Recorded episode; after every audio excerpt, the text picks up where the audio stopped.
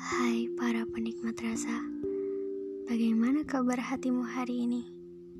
Aku harap masih ada bahagia yang tersisa tanpa menyisakan ruang untuk luka.